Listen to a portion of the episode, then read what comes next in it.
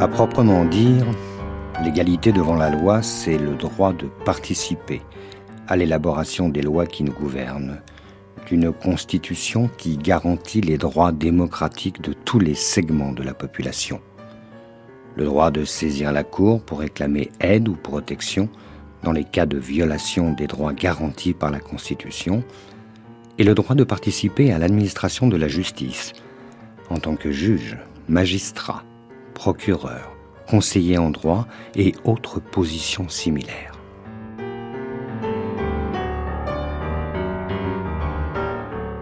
En l'absence de ces garanties, l'expression « égalité devant la loi », si elle est censée s'appliquer à nous, n'a aucun sens et est trompeuse. Tous les droits et privilèges que j'ai évoqués sont monopolisés par les Blancs et nous n'en avons aucun.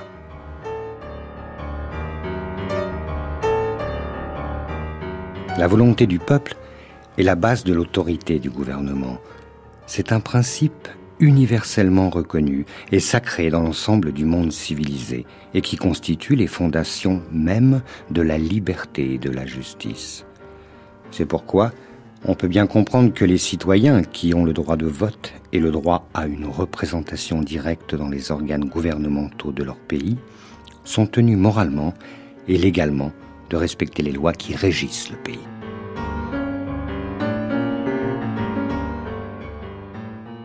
Et c'est pourquoi on peut tout aussi bien comprendre que nous, en tant qu'Africains, ne devons nous sentir tenus ni moralement, ni légalement obligés d'obéir à des lois que nous n'avons pas promulguées. Et comprendre aussi qu'on ne peut pas s'attendre à ce que nous fassions confiance aux tribunaux qui appliquent ces lois.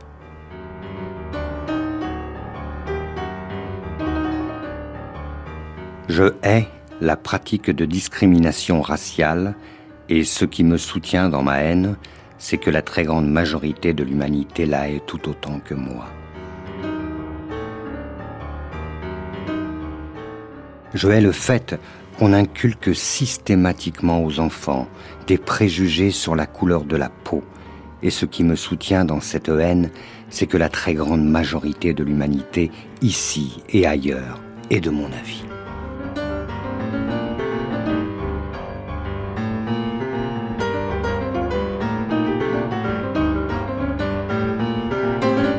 Je hais l'arrogance raciale qui décrète que les bonnes choses de la vie relèveront du droit exclusif d'une minorité de la population et qui réduit la majorité de la population à une position de servilité et d'infériorité et à l'état de bétail, sans droit de vote et contraint de travailler là où la minorité dirigeante lui dit de travailler.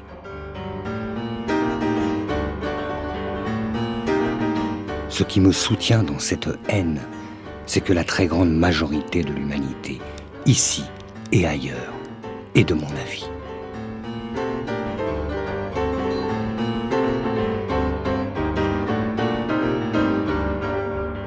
Aucune des décisions que ce tribunal prendra à mon égard ne pourra changer cette haine, qui ne disparaîtra qu'avec la disparition de l'injustice et de l'inhumanité que j'ai cherché à éliminer de la vie politique et sociale de ce pays.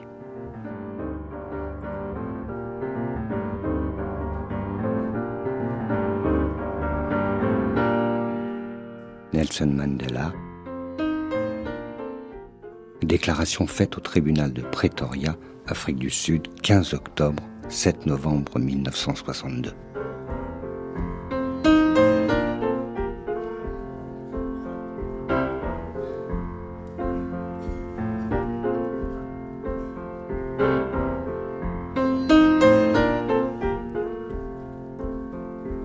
Apartheid, nation arc-en-ciel, existe-t-il une ingénierie sociale sud-africaine ?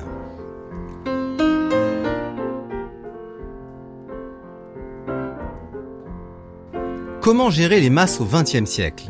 Cette question a traversé tous les régimes politiques et les réponses de l'Afrique du Sud doivent être mises en regard des autres expériences de gouvernement. L'Afrique du Sud paraît même une sorte de pays pionnier pour l'organisation des relations ethniques. C'est là que les premiers camps de concentration ont vu le jour. C'est là que Gandhi a créé sa démarche non violente, tolérante et intégratrice. Là encore que le racisme a été élevé au statut de politique d'État. Là que Mandela est devenue une sorte d'idole mondiale, là enfin que l'idéal de la nation arc-en-ciel est devenu l'emblème de la mondialisation heureuse. L'ingénierie sociale sud-africaine paraît donc un modèle à confronter au totalitarisme et à la démocratie. Pour en discuter et replacer cette question dans un long vingtième siècle, nous accueillons Georges Lory. Bonjour Georges Lory. Bonjour. Georges Lory, vous avez longtemps travaillé en Afrique du Sud, vous y travaillez encore, vous êtes directeur général des Alliances françaises en Afrique australe, vous êtes journaliste, vous avez été aussi, vous êtes toujours diplomate, traducteur de Nadine Gordimer. Vous avez publié d'ailleurs l'Afrique du Sud aux éditions Cartala euh, R F I. À côté de vous, je salue Jean-François Bayart. Bonjour. Bonjour Jean-François Bayart. Alors vous êtes évidemment directeur de recherche au C N R S, bien connu des auditeurs de cette antenne. Vous êtes aussi euh, l'ancien directeur du Centre d'études et de recherche internationale, de C E R I, de Sciences Po. Et vous avez publié, alors le classique, L'État en Afrique, hein, chez Fayard en quatre-vingt-neuf. Et puis euh, L'illusion identitaire, chez Fayard toujours en quatre-vingt-seize.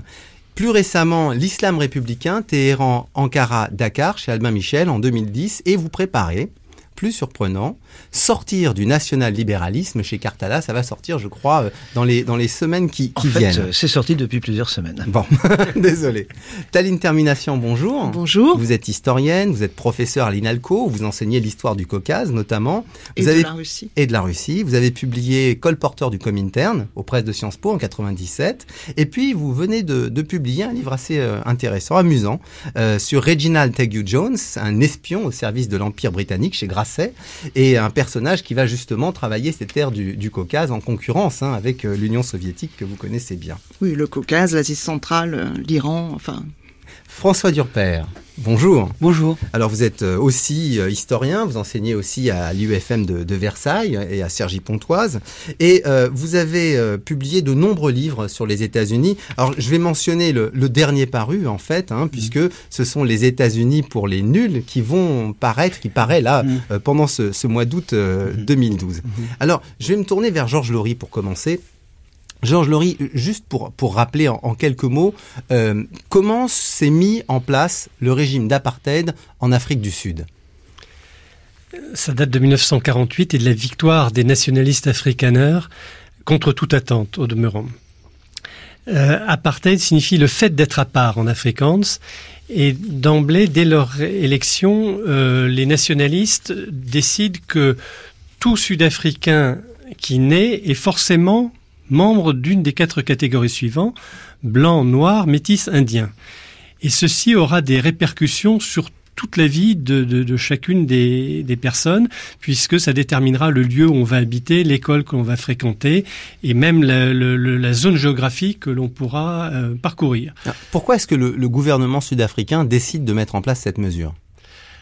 Parce qu'il a peur, parce que euh, il a une revanche à prendre contre le, l'Empire anglais qui a battu les Boers en dix-neuf cent deux, et parce que les Blancs s'annoncent comme minoritaires. Parce qu'en donc dix-neuf... un problème démographique. Oui, et parce qu'en dix-neuf cent quarante-sept, l'Inde devient indépendante. Donc il y a, y, a, y a tout ce mouvement que, que, que les nationalistes voient monter et décident de euh, séparer les groupes. Alors, on distingue le grand apartheid, qui est le, le découpage géographique du territoire, avec des réserves qu'on appellera un peu plus tard les Bantoustans. Il y en aura dix au total, qui sont une espèce de dentelle euh, de, de petits cantons, euh, souvent dans les terres les plus arides. Et il y aura l'apartheid dit mesquin, qui est l'apartheid au quotidien, et qui sépare euh, les Sud-Africains euh, dans la vie courante. Il y a des pays qui leur servaient de modèle au moment où ils créent euh, ce système d'apartheid ? Non, mais dans les nationalistes afrikaners, euh, il y a plusieurs personnes qui étaient très influencées par euh, l'idéologie nazie. Jean-François Bayart, euh, vous connaissez bien le système euh, colonial. Il y a d'autres pays qui avaient des, disons, des organisations un peu comparables en termes de, de gestion des masses et des rapports entre blancs et noirs, pour reprendre le titre de Brunswick. La, la ségré- ségrégation euh, spatiale existait euh, soit explicitement, soit euh, implicitement euh, dans nombre de, de situations euh, euh, coloniales. Hein. Euh, euh, par exemple, euh, les indigènes, comme l'on disait, étaient à peu près interdits, euh, de, en tout cas de nuit, euh, dans certaines cités administratives, y compris par exemple à, à, à Léopoldville, euh, dans, dans le Congo franco-belge. Donc le, le, le principe même de, de la ségrégation euh, raciale euh, a habité euh, les situations coloniales de, de manière euh, implicite, euh, s'organisant autour de, de cette notion, de cette idée euh, de race. Mais euh, l'intérêt, si je puis dire, euh, de euh, l'Afrique du Sud, euh, c'est euh, qu'elle nous présente euh, une espèce de quintessence, une espèce de, de radicalisation euh, de la problématique euh, racialiste, avec effectivement ce, ce, ce lien euh, non seulement avec l'idéologie nationale-socialiste, mais également avec toute euh, l'ingénierie euh, de euh, l'ethnicité euh, et, et, et de la nation euh, telle que la développera euh, par exemple euh, Staline. Mais évidemment, le lien le plus évident, euh, c'est euh, il s'organise autour de ce concept de race. Et par exemple, Hannah Arendt euh, a vu euh, parmi les origines euh, du totalitarisme euh, l'idéologie euh, racialiste qui euh, euh, se constitue euh, au début euh, du dix-neuvième siècle euh, et qui s'institutionnalise par le biais de la ségrégation euh, raciale euh, à la fin des années mille neuf cent quarante, euh, comme l'a dit Georges Lory. Alors, juste pour, pour préciser bien dans l'esprit euh, des auditeurs, est-ce que le système des protectorats, qui suppose qu'il y ait un État indigène à côté euh, d'une, d'une puissance coloniale, euh, est assimilable, comparable ou pas du tout avec euh, la logique de l'apartheid ? euh, À mon avis, non, euh, sauf par un biais. Euh, à mon avis, non, parce que l'idée du protectorat, c'est de reconnaître une certaine forme euh, de souveraineté ou d'auto-gouvernement. Euh, Alors, vous avez de faux protectorats, comme par exemple la Tunisie. Euh, vous avez un protectorat plus réel, euh, comme le Maroc de Liotay. Hein. Donc, euh, je crois que les deux systèmes sont quand même assez euh, différents. Le protectorat, c'est une forme de, d'administration indirecte, d'indirect rule, euh, telle d'ailleurs que les Français ont pu euh, la pratiquer. Mais il y a quand même un lien. Et ce lien, c'est euh, cette idée euh, que deux historiens euh, britanniques ont développée, euh, Hobsbawm et, et Ranger, euh, l'idée de l'invention de la tradition. Parce qu'évidemment, toutes ces identités euh, ethniques, euh, toutes, euh, toutes ces cultures sont très largement euh, inventées, euh, en, en particulier par le biais du, d'une ingénierie sociale, pour reprendre le titre de l'émission. Et là, je voudrais introduire une idée peut-être plus euh, générale, euh, c'est que au fond, euh, l'Afrique du Sud euh, est euh, caricaturée Ou, euh, ou, ou constitue le paradigme euh, d'une espèce de contradiction que nous avons aujourd'hui euh, du mal euh, à penser, et ce que je nomme précisément le national-libéralisme. Au fond, quand on regarde les deux derniers siècles qui sont écoulés, euh, l'on voit qu'il y a une combinatoire euh, entre, d'une part, euh, la mondialisation, la globalisation, euh, notamment euh, des marchés financiers, de, de, euh, de, du, du marché des biens euh, et, d'une certaine manière, euh, du marché de la force de travail. Hein, donc, euh, globalisation d'un côté, mais l'un des Les effets de la globalisation, paradoxalement, c'est l'universalisation de l'État-nation. C'est l'universalisation de, de l'idéologie nationaliste, et c'est également euh, la systématisation d'identités particulières qui sont très largement fabriquées, qui sont très largement euh, des, les, le, le produit de politiques publiques. Et l'Afrique du Sud est très, très symptomatique de cela, puisqu'on a euh, euh, la globalisation, euh, grande euh, économie minière, euh, immigration, euh, donc toute une logique, euh, toute une série de logiques. Déjà, là, vous parlez de de ce mouvement à la fin du dix-neuvième siècle, c'est-à-dire l'importation des Indiens, à partir du dix-neuvième siècle, oui.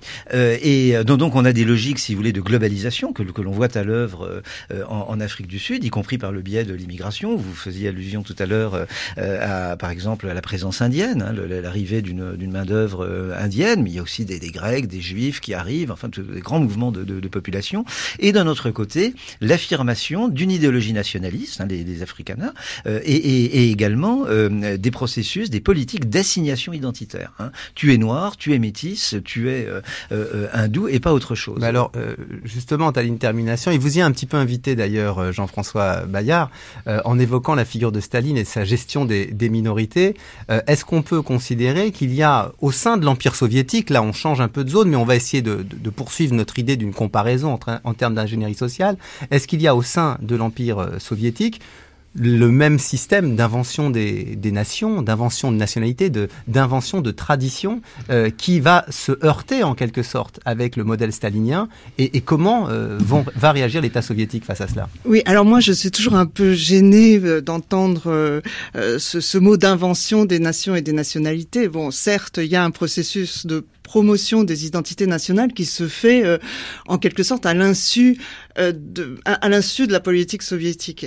Euh, Staline, très très jeune et même d'ailleurs avant d'accéder au pouvoir dès mille neuf cent treize, a été obligé de réfléchir à la question nationale parce que c'est une composante essentielle dans l'Empire russe qui est un empire multinational et les bolcheviks ont besoin de d'adresser un discours euh, euh, sympathique de libération à l'égard des nationalités de cet empire qui est à l'époque qualifié de de prison des peuples. Donc euh, Staline a réfléchi à la question sur euh, les instances de Lénine et il a même euh, laborieusement pondu une espèce de dissertation qui est devenue un, un article qui s'intitule « Le marxisme et la question nationale » qui est publié en, en mille neuf cent treize et d'où ressort un, un slogan euh, très fameux qui va être appliqué tel quel durant quasiment toute la période stalinienne et, et après, c'est-à-dire que chaque nationalité de l'Union soviétique, on ne la qualifie jamais d'empire soviétique, mais à l'époque bien sûr, euh, doit être dotée d'une culture nationale par la forme et socialiste dans son contenu. Donc en pratique, euh, la politique soviétique des, des nationalités prétend résoudre euh, le problème national en donnant à chaque nation un territoire, euh, une langue, euh, une culture. Mais en même temps, tout cela doit véhiculer un fond commun qui est destiné à forger à l'horizon, euh, dans un horizon éloigné, une seule et même patrie soviétique. Oui, mais ça, Taline Ter Minassian, ça, j'allais dire, c'est un peu la théorie, mais si on avance dans le oui, temps alors, et qu'on a... se met dans les années donc, trente, alors, quarante et bien, cinquante... Dans les on... années trente, quarante et cinquante, effectivement, il y a aussi un système plus subtil, parce que Staline était persuadé que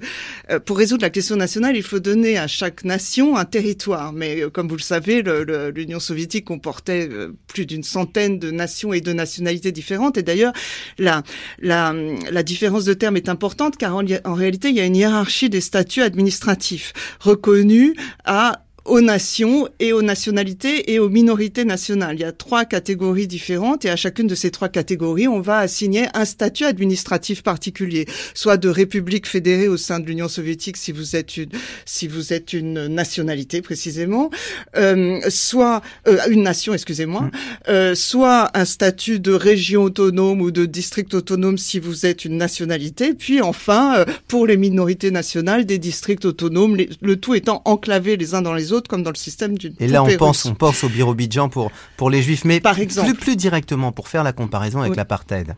Euh, est-ce qu'on est dans un système où il y a une logique de séparation des groupes nationaux ou est-ce qu'il y a plutôt l'idée, ou des groupes ethniques, hein, ou est-ce qu'il y a plutôt l'idée d'une sorte de fusion, d'une sorte de chaudron?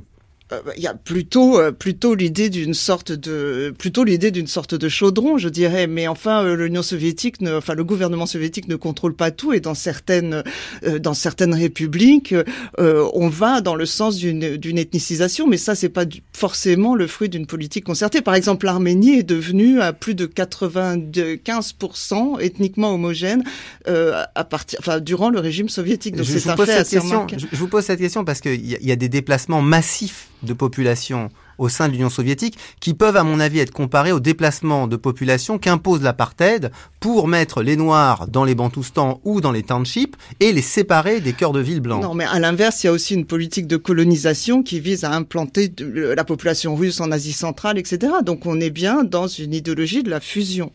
Jean-François Bayart, vous vouliez intervenir ? Je voulais revenir, moi je suis entièrement d'accord avec la réserve que l'on peut avoir euh, par rapport à l'idée de, d'invention, hein, d'invention de la tradition, d'invention de, de l'ethnie, et vous avez entièrement raison euh, de, d'attirer notre attention sur, sur cela, parce que d'un côté il y a des politiques publiques d'assignation identitaire, euh, voire une ingénierie de fabrication de cultures plus ou moins euh, authentiques, hein, euh, mais d'un autre côté, euh, les, euh, les, les populations euh, auxquelles s'appliquent euh, ces euh, politiques publiques euh, s'approprient, et se les approprient, hein, euh, s'approprient s'approprie ses identités, s'approprie ses cultures, les refaçonne. Donc il y a une espèce d'interaction et cela a été très très bien montré à propos de l'ethnicité en Afrique, en Afrique subsaharienne, mais également à propos de, de l'Afrique du Sud. Donc il faut bien comprendre cette interaction entre les politiques publiques d'une part et d'autre part les processus d'appropriation de ces identités particulières, de l'ethnicité ou de la race. Alors c'est vrai qu'il y a cette question de la nationalisation, on va dire, des groupes, de leur entrée dans l'ethnicité, mais l'apartheid c'est aussi, j'allais dire, une technique pour séparer les groupes d'un même pays.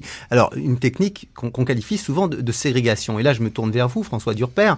Euh, est-ce qu'on peut comparer euh, ce qui se passe dans euh, les États-Unis de l'entre-deux-guerres, hein, avec ce, ce Sud où les Noirs et les Blancs ont des droits différents, euh, des lieux différents, où euh, on ne prend pas le même bus. Hein. On se souvient tous de, de ces années cinquante, hein, avec les manifestations euh, des Noirs à Atlanta pour euh, pouvoir prendre certains transports publics, et cetera. Donc, est-ce que ça, c'est comparable selon vous, en termes de, de contexte, en termes d'époque, avec ce qui se passe à ce moment-là en Afrique du Sud, c'est-à-dire une séparation stricte entre blancs et noirs? Mmh. du, du moment où l'on admet que les blancs et les nègres émancipés sont placés sur le même sol comme des peuples étrangers l'un à l'autre, on comprendra sans peine qu'il n'y a que deux chances à l'avenir. Il faut que les nègres et les blancs se confondent entièrement ou soient séparés. Cette phrase n'est pas de moi, vous savez de qui elle est? Tocqueville, mille huit cent trente-cinq, il est en train de parler de la démocratie en Amérique. Et cette odeur rajoute, je ne crois pas d'ailleurs que jamais et nulle part les Noirs et les Blancs puissent vivre sur un pied d'égalité. Alors, le lieu de la naissance de l'ingénierie sociale, de comment on fait vivre des Noirs et des Blancs, euh, à l'origine, c'est les États-Unis, parce que c'est bien avant l'Afrique du Sud, c'est mille huit cent quatre-vingt-seize. mille huit cent quatre-vingt-seize, la question que se posent les Américains, c'est comment faire vivre ensemble des Noirs et des Blancs, étant donné que la Constitution a dit qu'ils étaient égaux. Hein, et l'esclavage n'existe plus. Depuis la fin de la guerre de sécession. Depuis la fin de la guerre civile, ce que les Américains appellent Civil War, la guerre de sécession, eh bien, euh, comment on fait? Et en dix-huit cent quatre-vingt-seize, la Cour suprême, puisque là, c'est, c'est ni le président ni le Congrès qui décident de cela, ce sont les juges, qui disent, c'est l'arrêt Plessy versus Ferguson, eh bien, c'est très bien, à partir du moment où on est égaux, on peut être séparés. C'est l'arrêt qu'on, qu'on connaît sous le terme de séparés, mais égaux. Bon, et ça c'est intéressant parce que ça veut dire que euh, les Noirs vont pouvoir avoir leur école, euh, euh, être enterrés dans des cimetières, euh, aller dans leur propre lieu de loisirs, euh, et on va dire mais ils sont égaux, donc ils peuvent être séparés. Et ce système-là, eh bien, il va fonctionner jusque dans les années cinquante. Et les droits civiques, qu'est-ce que c'est? Ben, c'est de dire ah non, à partir du moment où on est séparé, on n'est pas égal, c'est pas possible. Donc vous voyez, alors évidemment que c'est un point commun, euh, mais la grande différence entre l'Afrique du Sud et, et, et les États-Unis, c'est que les États-Unis font cela avant euh, le nazisme euh, et que les, l'Afrique du Sud fait ça en mille neuf cent quarante-huit. C'est-à-dire au mille neuf cent quarante-huit. Moment où c'est des mille neuf cent quarante-huit, c'est quand même la date de la rédaction des droits universels, des droits de l'homme, mmh, hein, la Déclaration, Déclaration universelle, universelle des droits. Des droits. Bon, donc ça veut dire que dès l'origine de cette mise en place, il y a une réprobation internationale. D'ailleurs, euh, l'Afrique du Sud est, avec l'Arabie Saoudite et un troisième pays, euh, le seul pays à ne pas euh, accepter cette déclaration, hein, qui est pourtant pas une déclaration qui fait euh, force de loi, c'est, c'est juste une déclaration d'intention, mais, mais, mais l'Afrique du Sud n'y va pas, comme l'Arabie Saoudite, pour d'autres raisons, parce que l'égalité homme-femme, évidemment, n'est pas possible. Donc, alors les, les points euh, de, de, de, de convergence, ils sont, ils sont évidemment importants. Il y a d'abord l'idée de séparation géographique. Dans le sud des États-Unis, comme en Afrique du Sud, eh bien il y a cette volonté de ne pas vivre ensemble. Juste pour préciser ce point, euh, François Durpaire, euh, quand vous vous parlez de cette séparation géographique, elle, elle ne touche pas toute la partie, euh, tout, tous les États-Unis. Ah non, elle est spécifique quand même, voilà, à bien certaines sûr. Régions. Il hein. s'agit du sud des États-Unis, dans le sud des États-Unis. Alors, ça dépend si on parle du droit ou si on parle du fait. Euh, pas plus à Chicago que dans le Mississippi, les Noirs ne vivent avec les Blancs. Hein. Euh, simplement, dans le Sud, cette ségrégation est une ségrégation juridique, c'est une ségrégation inscrite dans la loi des États. Euh, dans le Nord, les Noirs ne vivent pas avec les Blancs, mais il n'y a aucune loi qui dit que les Noirs ne doivent pas vivre avec les Blancs. Donc on va dire que dans le Nord, bah, c'est une séparation qui est de fait et qui est sur des critères, on va dire, social, pour, pour être gentil. Et, et dans le Sud, mais même à New York, hein, les, les, y a pas de, les Noirs vivent à Harlem, il n'y a pas de, de, de, y a pas de, de vie commune, de, de living together, comme le disent les Américains, entre les Noirs et les Blancs. Dans le Sud, ça, cette différence, elle est véritablement institutionnalisée. Deuxième point commun, c'est évidemment l'idée que cette séparation est légale, notamment dans le sud des États-Unis. C'est pas une...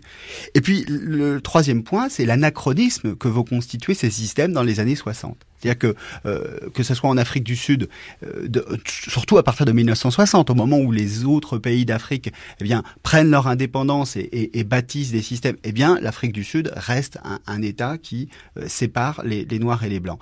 Comme on le voit aux, aux États-Unis, euh, et notamment euh, avec l'assassinat de Emmett Till, Emmett Till mille neuf cent cinquante-cinq, qu'est-ce que c'est? Eh bien, c'est que ce jeune Emmett Till qui est assassiné par des racistes blancs dans le Mississippi, il est originaire de Chicago. Sa dépouille, elle est ramenée à Chicago et sa maman décide d'ouvrir le cercueil et de montrer le visage euh, martyrisé de son fils aux caméras du nord des États-Unis et aux caméras du monde entier. Et là, c'est la réprobation internationale. Et on voit bien que là, on est dans une ère de la globalisation. Et, et, que, et que ces systèmes-là, eh bien, ils peuvent pas être inscrits géographiquement et demeurer éternellement. Et il y a évidemment donc, des grandes... Bouscule, on bouscule, au fond, euh, les, les identités. Mais mmh. vous avez introduit François Durpaire, et j'aimerais bien que Georges Lory, qui, il faut quand même le dire, euh, a vécu euh, l'apartheid. J'aurais bien aimé que vous nous disiez quelques mots sur ce que ça signifiait au quotidien. Euh, que, ce que ça signifie au quotidien pour un noir euh, de vivre sous l'apartheid et, et pour un blanc. Euh, comment ça se sent ? Eh bien, euh, aussi bizarre que ça puisse paraître, pour un blanc, on pouvait ne pas voir la ségrégation dans les années soixante-dix, au, au temps où l'apartheid était triomphant, car euh, les villes étaient organisées de telle façon qu'il y avait un couvre-feu, et que la population noire venait pour euh, prendre des emplois subalternes et, et que on, on pouvait ne pas la voir et, et les lieux de contact étaient pratiquement inexistants. Je me souviens en soixante-quatorze de ce camarade étudiant qui me dit euh, on va aller dans un coin tout à fait extraordinaire à Durban et c'est un petit café avec des tables en formica mais vraiment qui ne payait pas de mine. Il m'a dit oui mais c'est un café qui a l'autorisation euh, d'avoir toutes les races. Donc c'est vous dire qu'il n'y avait pas de point où on pouvait se voir, simplement euh, échanger. C'est, au quotidien, c'était, c'était très frappant. Les bus étaient séparés. Euh, les administrations avaient des entrées différentes.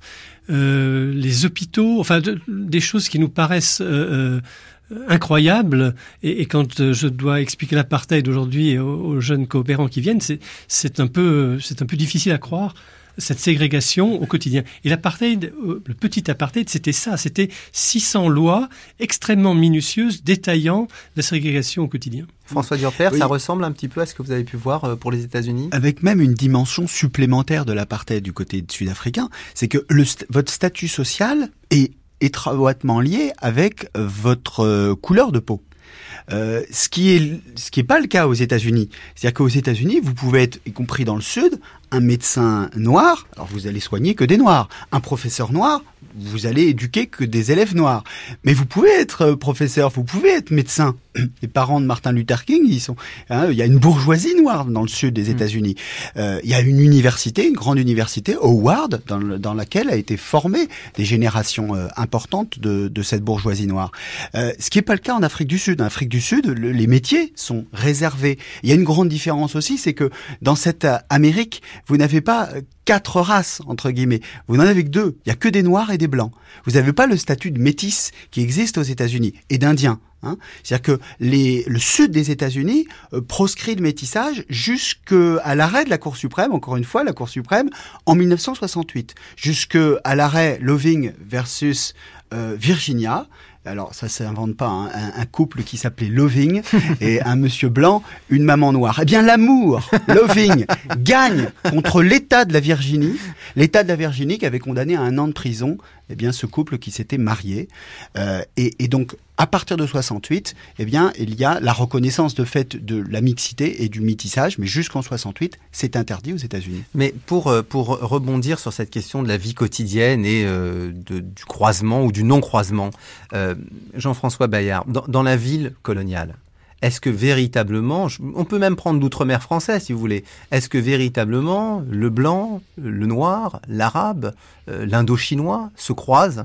Est-ce qu'ils sont euh, euh, toujours facilement ensemble ? ou, ou est-ce que finalement ce quotidien est beaucoup plus séparé et qu'il y a aujourd'hui une forme de reconstruction ? Il est symboliquement euh, séparé euh, de part et d'autre de la race, entre guillemets, hein, donc euh, de l'idéologie. C'est, euh... c'est, un, c'est une notion qui est sensible dans des colonies françaises, ça, la race ? Bien sûr.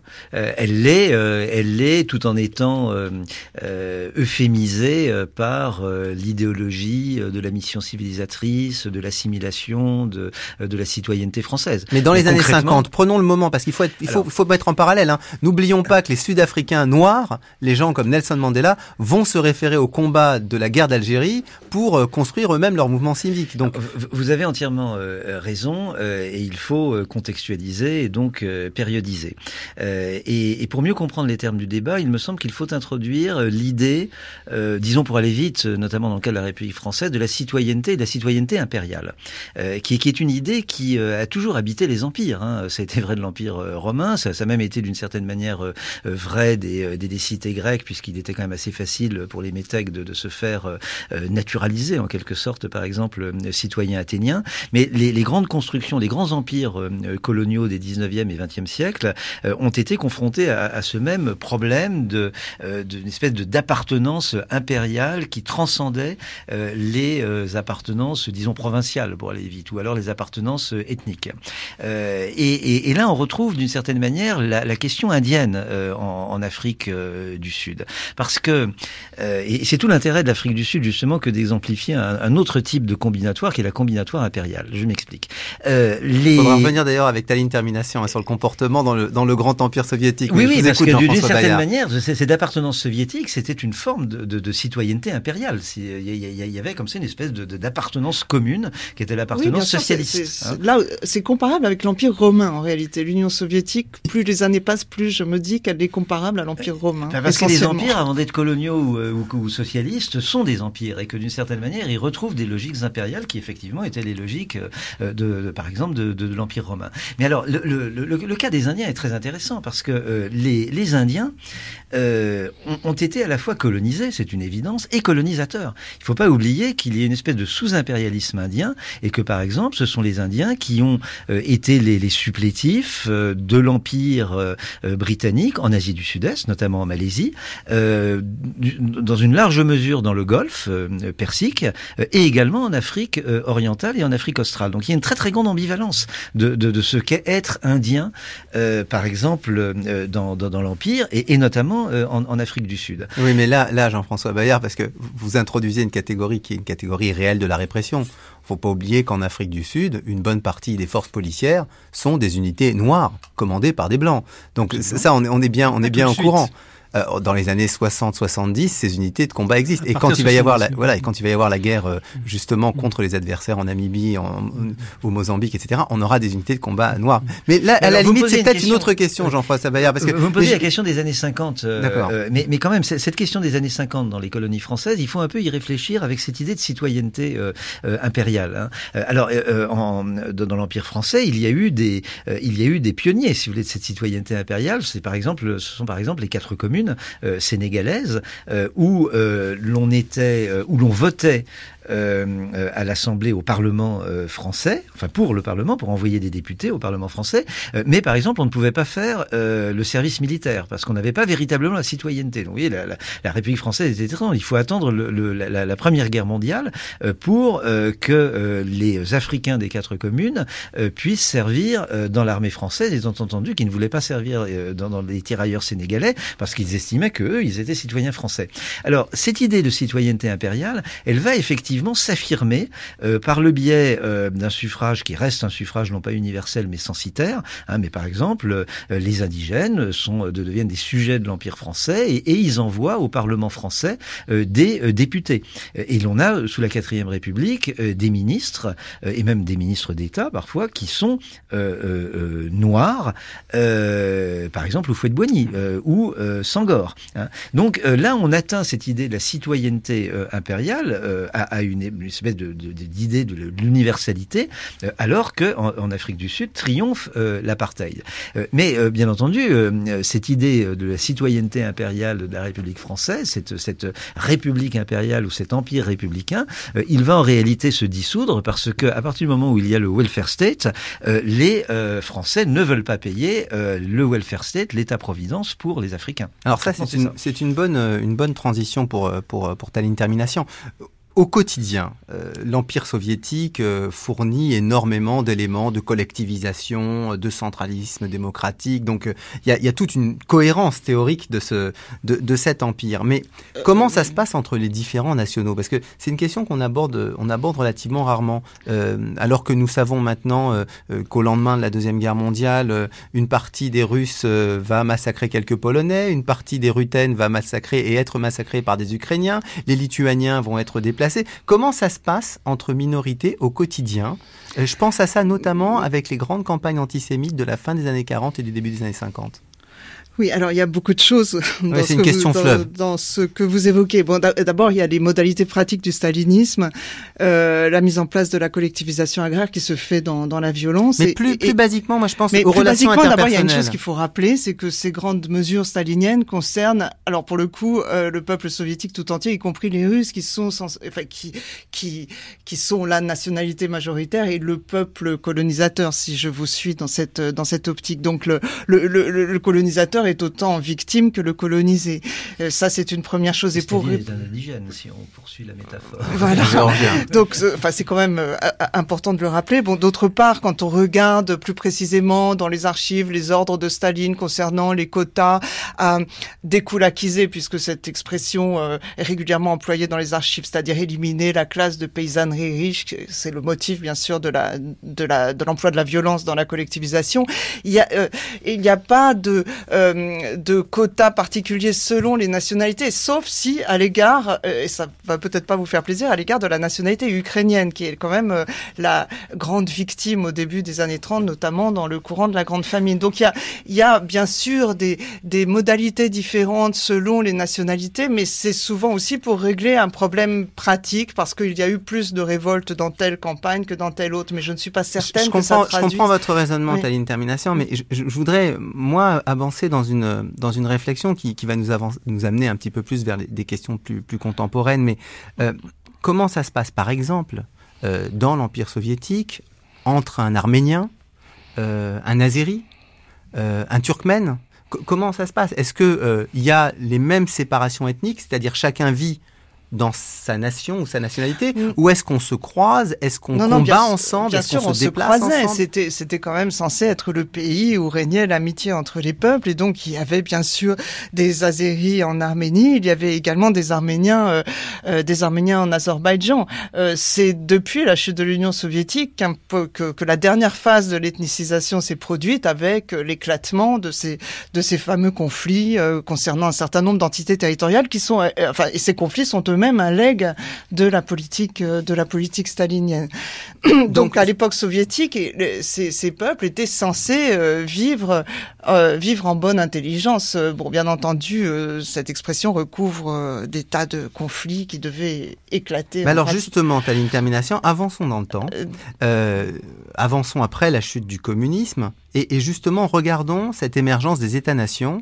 Est-ce qu'elle, au fond, a réalisé une forme de séparation, une forme de différenciation entre des groupes, entre des nationalités qui auparavant étaient euh, unis et étaient ensemble? Non, mais enfin, là, j'ai parlé du discours sur l'amitié entre les peuples, mais en réalité, l'Union soviétique, à son insu, alors qu'elle prétendait, ou qu'elle voulait, ou son idéologie, en tout cas, affirmait qu'elle était internationaliste, à son insu, la politique soviétique, et en particulier la politique stalinienne, a, a, a, a parfois créé, ou d'autres par, parfois approfondi les identités nationales sur des bases territoriales.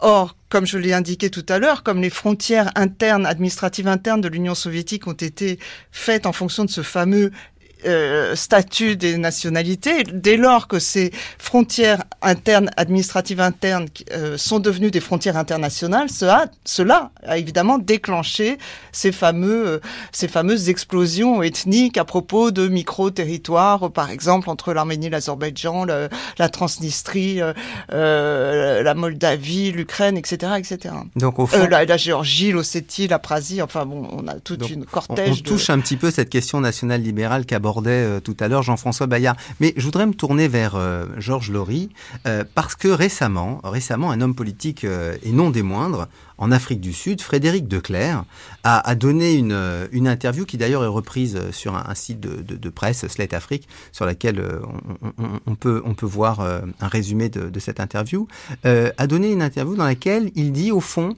qu'il faudrait avoir en Afrique du Sud deux États séparés. Euh, que lui qui avait lutté pour mettre fin à l'apartheid pense maintenant qu'il faudrait qu'il y ait d'un côté un État blanc et de l'autre côté un État noir. Euh, est-ce que ça vous semble, cette déclaration, refléter au fond une forme de, de faillite de l'idéal de la nation arc-en-ciel qui supposait une fusion harmonieuse de toutes les couleurs en Afrique du Sud, Georges Lory? Non, je ne pense pas. C'est une vieille idée. Déjà, même sous l'apartheid triomphant, il y avait des gens qui voyaient bien que c'était pas tenable sur le plan démographique et qui dessinaient des grandes cartes, mais la population blanche était étirée dans des poches très différentes et, et tous les découpages ne, n'ont rien donné. Donc, euh, euh, toute la, la, la, la volonté aussi de l'apartheid d'insister sur les différences au sein de la population noire. Euh, tous les Noirs d'Afrique du Sud sont de langue bantou, donc de la même famille linguistique. Et d'insister sur la différence entre Zoulou et Xhosa, l'ethnie de Mandela par exemple, dont les langues sont aussi proches que le danois et le suédois. Euh, J'aime euh, bien vous entendre dire Xhosa, Olivier, recommencez s'il vous plaît. Xhosa. Merci. Le X est un clic. Il y a trois euh, clics dans langue zoulou qui leur reviennent des langues aborigènes, dites euh, khoisan. Et, et euh, tout, tout ça, tout l'apartheid, même dans les townships, on a essayé au début de Soweto, Southwestern Township, de, de classer les, les nouveaux arrivants par, par groupe linguistique. Et euh, ça, ça a échoué. Néanmoins, il y a encore, au jour d'aujourd'hui, une conséquence de cette mise en avant des, des langues, c'est que l'Afrique du Sud compte onze langues officielles, l'anglais et l'afrikaans, et neuf euh, langues bantoues qui ont théoriquement chacun un statut égal. Alors, Jean-François Bayart, cette question de la séparation euh, autour euh, de groupes ethniques dans le monde musulman, euh, on la rencontre. Euh, elle donne aussi lieu à des discussions euh, parfois autour de la création euh, euh, d'États séparés. Évidemment, on peut penser à Israël-Palestine, mais est-ce que c'est une question, puisque vous avez travaillé, vous, sur les républiques islamique ou musulmane, hein, en l'occurrence en comparant euh, l'Iran, euh, la Turquie euh, et le Sénégal. Est-ce que cette idée de, de minorité, est-ce que les managements des minorités euh, est aussi radical que ce que propose De Klerk ? Non, euh, absolument pas. Et d'abord parce que l'on doit rappeler que l'islam euh, est une euh, religion et, et politiquement une idéologie euh, universaliste. Euh, donc c'est, c'est, c'est une logique d'inclusion. Euh, et, et je pense que le, le, le, la, la vraie question qui se pose euh, en, en réalité euh, n'est pas d'ordre, par exemple, euh, religieux. Euh, c'est bel et bien euh, la, la forme politique qui, qui compte. Hein. Euh, et si on revient à la déclaration de, de, de Klerk, Euh, deux États euh, séparés, euh, c'est une hypothèse que, par exemple, euh, certains euh, colons euh, français euh, avaient, ou même certains administrateurs français, avaient envisagé à la fin de la guerre d'Algérie. Hein, quand ils voyaient que euh, le, l'indépendance était inéluctable, certains euh, se disaient bah, « on va faire une petite république euh, ou un petit État, une petite enclave un petit blanche. » Bantoustans autour d'Oran, une espèce de, de Bantoustans autour euh, d'Oran. Bon. Euh, le, l'histoire de la séparation, on la retrouve euh, chez certains esprits euh, ailés euh, dans la région des Grands Lacs, euh, euh, ou d'ailleurs des, des euh, certains Français euh, pérorants à propos de la région des Grands Lacs, où vous avez des gens qui ont dit ben, finalement il faut faire un État Tutsi euh, et euh, un État euh, euh, Hutu. Hein. Euh, donc euh, je, je crois que ces, ces rêves séparatistes s'opposent euh, à des rêves euh, de, d'universalité. Et les empires sont Euh, évidemment, de, de, de la coupe aux lèvres, hein, il peut y avoir beaucoup de distance, mais euh, les, les empires fonctionnent selon une logique d'universalité. Hein. Euh, c'était le cas, par exemple, de, de l'Empire ottoman. Donc, ce qui pose problème, c'est bel et bien le passage d'un monde impérial euh, à un monde euh, national. Euh, et le monde à un monde d'État-nation. Et euh, le, la nation, elle, elle ne naît pas de la nation, si je puis dire. Hein. Euh, la nation, elle vient de l'Empire et la dislocation de l'Empire. Euh, et, et ça, c'est extrêmement important de, de, de, de, de le comprendre. Alors, dans Dans les, euh, dans les pays musulmans euh, sur lesquels vous voulez euh, m'attirer, on retrouve cette, cette logique. Par exemple, l'Empire ottoman euh, est un empire qui se euh, pense successeur de l'Empire romain euh, et euh, qui résonne en termes d'universalité, en termes d'universalité ottomane. Et ça n'est qu'à la fin du dix-neuvième siècle, lorsque prévaut euh, le national-libéralisme, c'est-à-dire cette combinaison entre la globalisation économique et financière d'une part et d'autre part l'universalisation de l'idéal de l'État-nation, c'est à ce moment que l'on va procéder par épuration ethnique. Donc, euh, le génocide des Arméniens, euh, c'est le passage d'une logique impériale à une logique d'État-nation, mais il faut bien voir que la quasi-totalité des États, et peu importe qu'ils soient musulmans ou non, en l'occurrence, euh, de la Méditerranée orientale, du monde post-ottoman, fonctionne selon la logique de la purification ethnique. Ça a été le cas des républiques balkaniques, euh, ça a été le cas, euh, et j'emprunte à, à, à des historiens israéliens, euh, ça a été le cas euh, d'Israël, hein, par, par purification ethnique euh, des euh, Palestiniens. C'est également la logique que l'on retrouve en Irak, hein, avec une confessionnalisation des choses. Mais ça, si vous voulez, c'est un fonctionnement politique. Et c'est un fonctionnement politique qui naît de la dislocation des empires, que l'on retrouve aussi bien dans le monde post-habsbourgeois que dans le monde post-ottoman. Oui, mais enfin, alors, sauf a... que dans le cas ottoman, cette, cette logique d'ingénierie ethnique, certaines recherches récentes ont montré que le gouvernement jeune turc la met en place avant même la, la Première Guerre mondiale, c'est-à-dire avant même la dislocation de l'Empire. Bien entendu, mais n'oubliez pas que l'Empire, il se disloque à partir du oui, dix-neuvième siècle. C'est vrai. Ah oui, donc on est, on est dans une logique... Non, non, non. Oui. Et, et justement, l'État-nation, le, le, le rêve, à mon avis, funeste de l'État-nation, avec ce que cela comporte de, de, en termes de, de purification ethnique, vient de l'affaiblissement et de la dislocation militaire de, de l'Empire ottoman, bien qui sûr, perd... Ouais. Alors, cela oui, étant... Mais, il faut Jean-François Bayart, oui. justement, je voudrais rester sur, oui. sur cette idée, parce que j'ai envie de provoquer un peu François Durpaire. Vous avez dit, euh, les nations naissent de la fin des empires. L'empire américain est un peu finissant, là. Donc, d'où, d'où est-ce qu'on pourrait avoir aux États-Unis ce fantasme de deux nations séparées, ou peut-être de trois avec les latinos? Est-ce qu'il y a, est-ce qu'il y a des fantasmes similaires, d'ailleurs? Oui, mais... Le, d'abord, le premier fantasme d'une nation euh, séparée, alors c'était pas une nation séparée, mais les white citizens, les racistes blancs des années cinquante, euh, dans les manifestations disaient euh, « niggers, euh, go back to Africa », retourne en Afrique. Retourner en Afrique. Donc là, c'était réglé. Euh, Frederik de Klerk pourrait pas dire euh, aux Noirs sud-africains retourner en Afrique, c'est un peu compliqué. Mais donc il y a déjà eu cette volonté de créer une nation blanche. Bon. Euh, ensuite, dans les années soixante, il y a eu il euh, y a eu des tentatives même d'auto-séparation. Faut pas oublier que le, le mouvement Black Power, en particulier les, les Black Panthers, avait des idées de création d'une nation noire.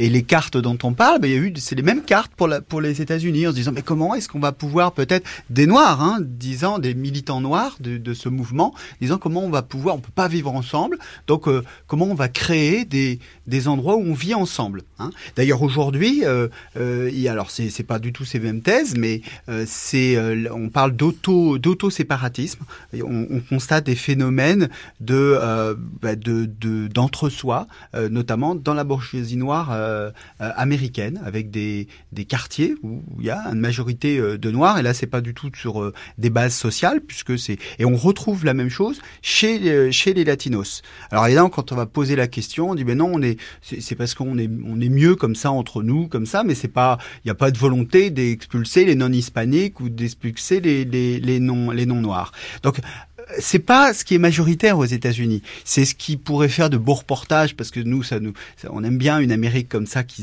qui se divise, mais la réalité, c'est plutôt vers le, la mixité. Hein, la réalité, c'est plutôt qu'entre deux mille et deux mille dix, les deux derniers recensements, plus cent treize pour cent de mixité dans la société américaine. Donc la réalité, elle est quand même plus proche d'Obama, pour donner une image, que de cet auto-séparatisme. Hein. Euh, mais la, révo- la réalité, elle est surtout euh, très mélangée. trois cents millions d'Américains, euh, cinquante États, euh, et la réalité du Mississippi, évidemment pas la réalité de la, de la Californie. Georges Lory, euh, pour, pour continuer cette discussion sur euh, intégration, euh, homogénéisation éventuellement, euh, l'Afrique du Sud propose euh, un certain nombre d'événements qui ont été assez marquants dans les années deux mille. Euh, massacre de Zimbabwéens, euh, attaque contre des immigrés euh, dans euh, des euh, faubourgs et des banlieues euh, particulièrement déshéritées, je pense à Alexandra. C'est, euh, c'est les, les émeutes xénophobes de deux mille huit, de mai deux mille huit. Exactement. Donc est-ce que, euh, ce, est-ce que l'Afrique du Sud aujourd'hui Aujourd'hui, euh, et s'est ajouté un nouveau problème qui est une forme de, de gestion et de conflit particulier de l'immigration. Tout de suite, dès dix-neuf cent quatre-vingt-quatorze, euh, le processus avait commencé euh, bien avant à cause de, de l'attrait économique de l'Afrique du Sud. Il y a énormément d'étrangers et les frustrations, euh, notamment des jeunes sud-africains noirs qui arrivent de plus, no- plus nombreux sur le marché du travail et qui ne trouvent pas d'emploi, Euh, se sont retournés en deux mille huit. On peut rappeler, Georges Lory, le, le taux de chômage hein, qui, appara- qui avoisine à peu près vingt pour cent de la population. vingt-huit pour cent et plus probablement quarante pour cent euh, si, si, on, si on tient compte de l'économie informelle. Quoi. C'est, c'est, c'est assez grave, c'est vraiment grave.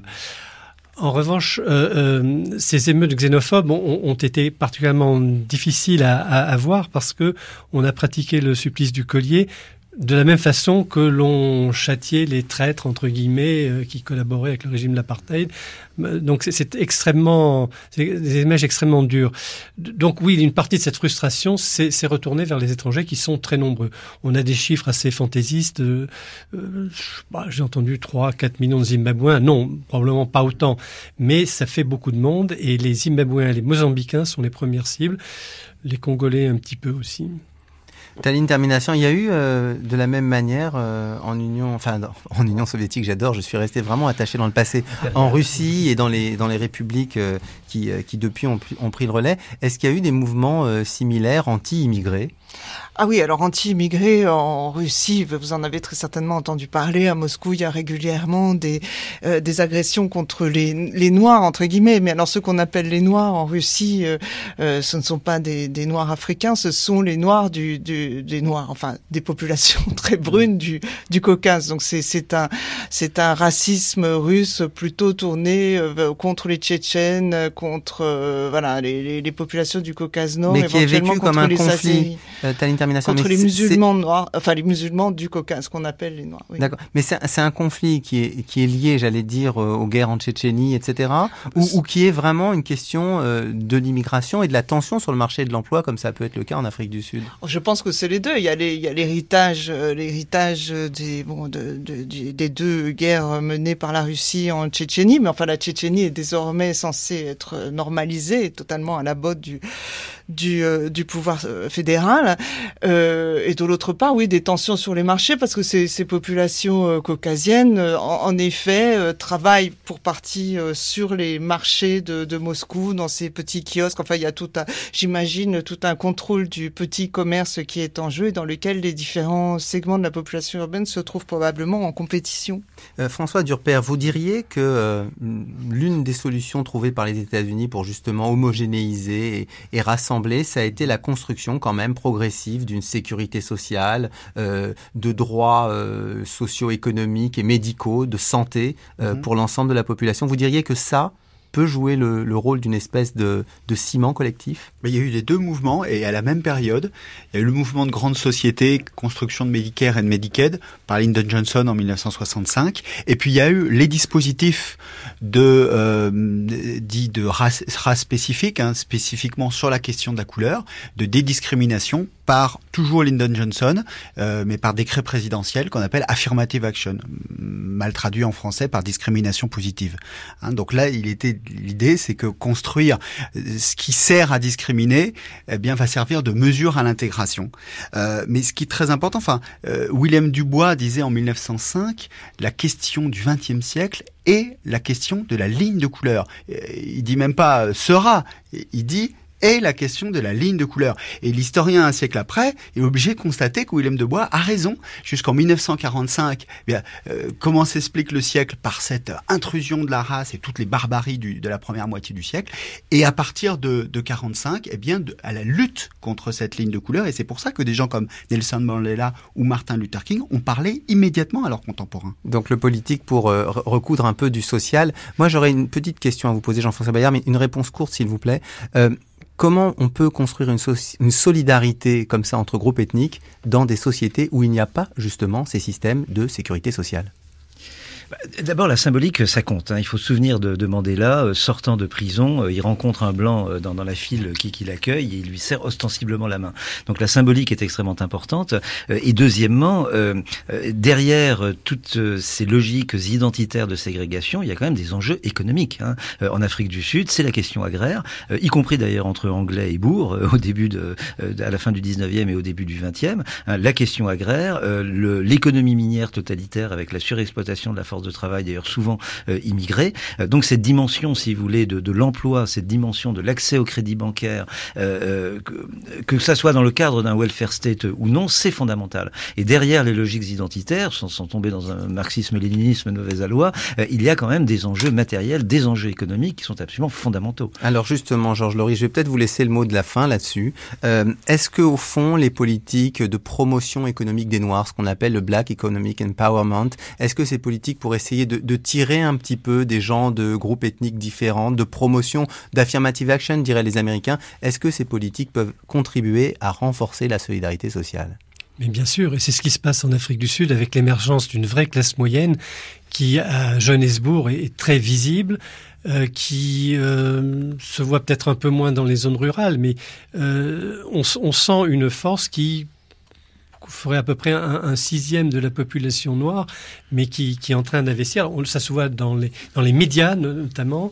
Ça se voit dans le monde des affaires plus lentement, mais ça se voit aussi. Et dans le monde politique. Oui, visiblement, c'est, c'est l'Afrique du Sud, il est de bon ton de, d'enterrer la nation arc-en-ciel, mais force est de constater que c'est une vraie démocratie, un pays bien géré. Et finalement, le modèle sud-africain a des chances de réussir. On va finir sur cette note d'espoir. Je vous remercie beaucoup d'avoir été avec nous. Euh, je rappelle que nous étions donc avec euh, Georges Lory, que vous venez de, de publier euh, L'Afrique du Sud euh, chez euh, Cartala, R F I, euh, que nous étions avec Jean-François Bayart, dont euh, le dernier livre, le nationalisme, le national-libéralisme, et, et non, le national-libéralisme vient de sortir euh, chez Cartala, avec Taline Ter Minassian, je rappelle vous, Reginald Teague-Jones, chez Grasset, un, un, un livre sur un espion assez passionnant, et puis euh, François Durpaire, hein, Les États-Unis pour les nuls, et vous nous avez montré que les États-Unis ne sont pas nuls. Merci à et tous. Aucun auditeur de France Culture ne va acheter et lire cet ouvrage, parce que c'est pour les nuls. Hey, ta, ta, ta, ta, ta, hey, ta, ta, ta, ta, ta.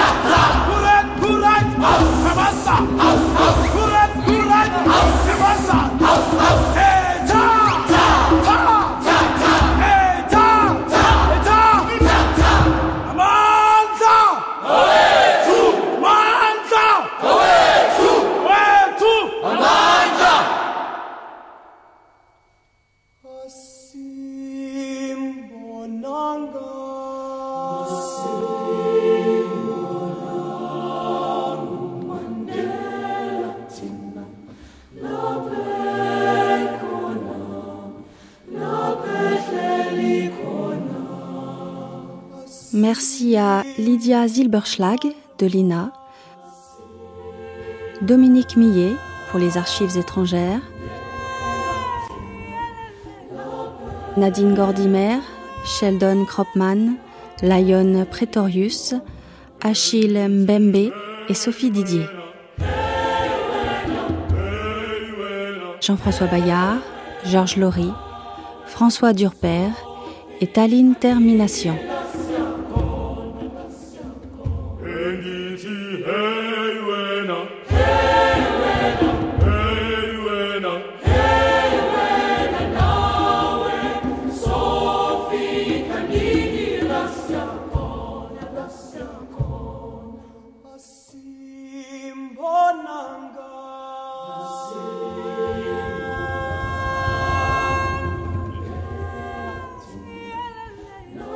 Texte lu par Jean-Louis Dumiot-Mandy, Olivier Martineau, Sophie Bobert et Clémentine Niewdanski.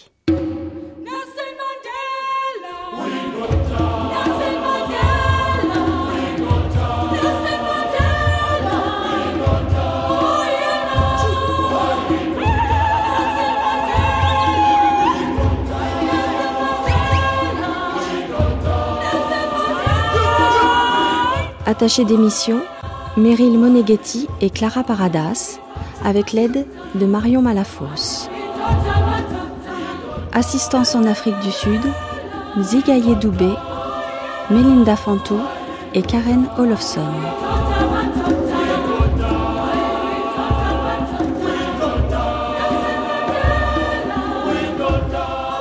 Prise de son et mixage, Marcos Darras. Réalisation, Rafik Zemine.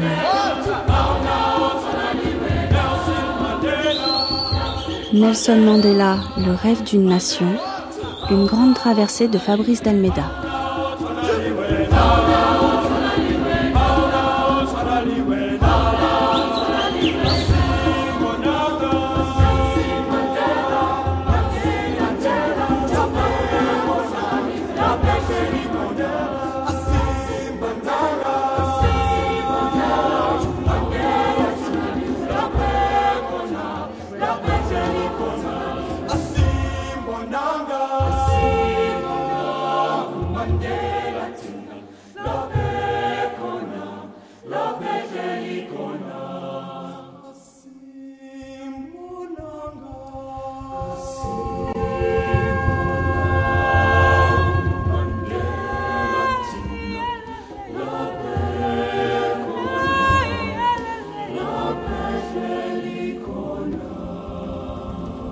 I have fought against white domination, and I have fought against black domination. I have carried an ideal of a democratic and free society in which all persons live together in harmony and with equal opportunities. It is an ideal which I hope to live for and to achieve. But if needs be, it is an ideal for which I am prepared to die.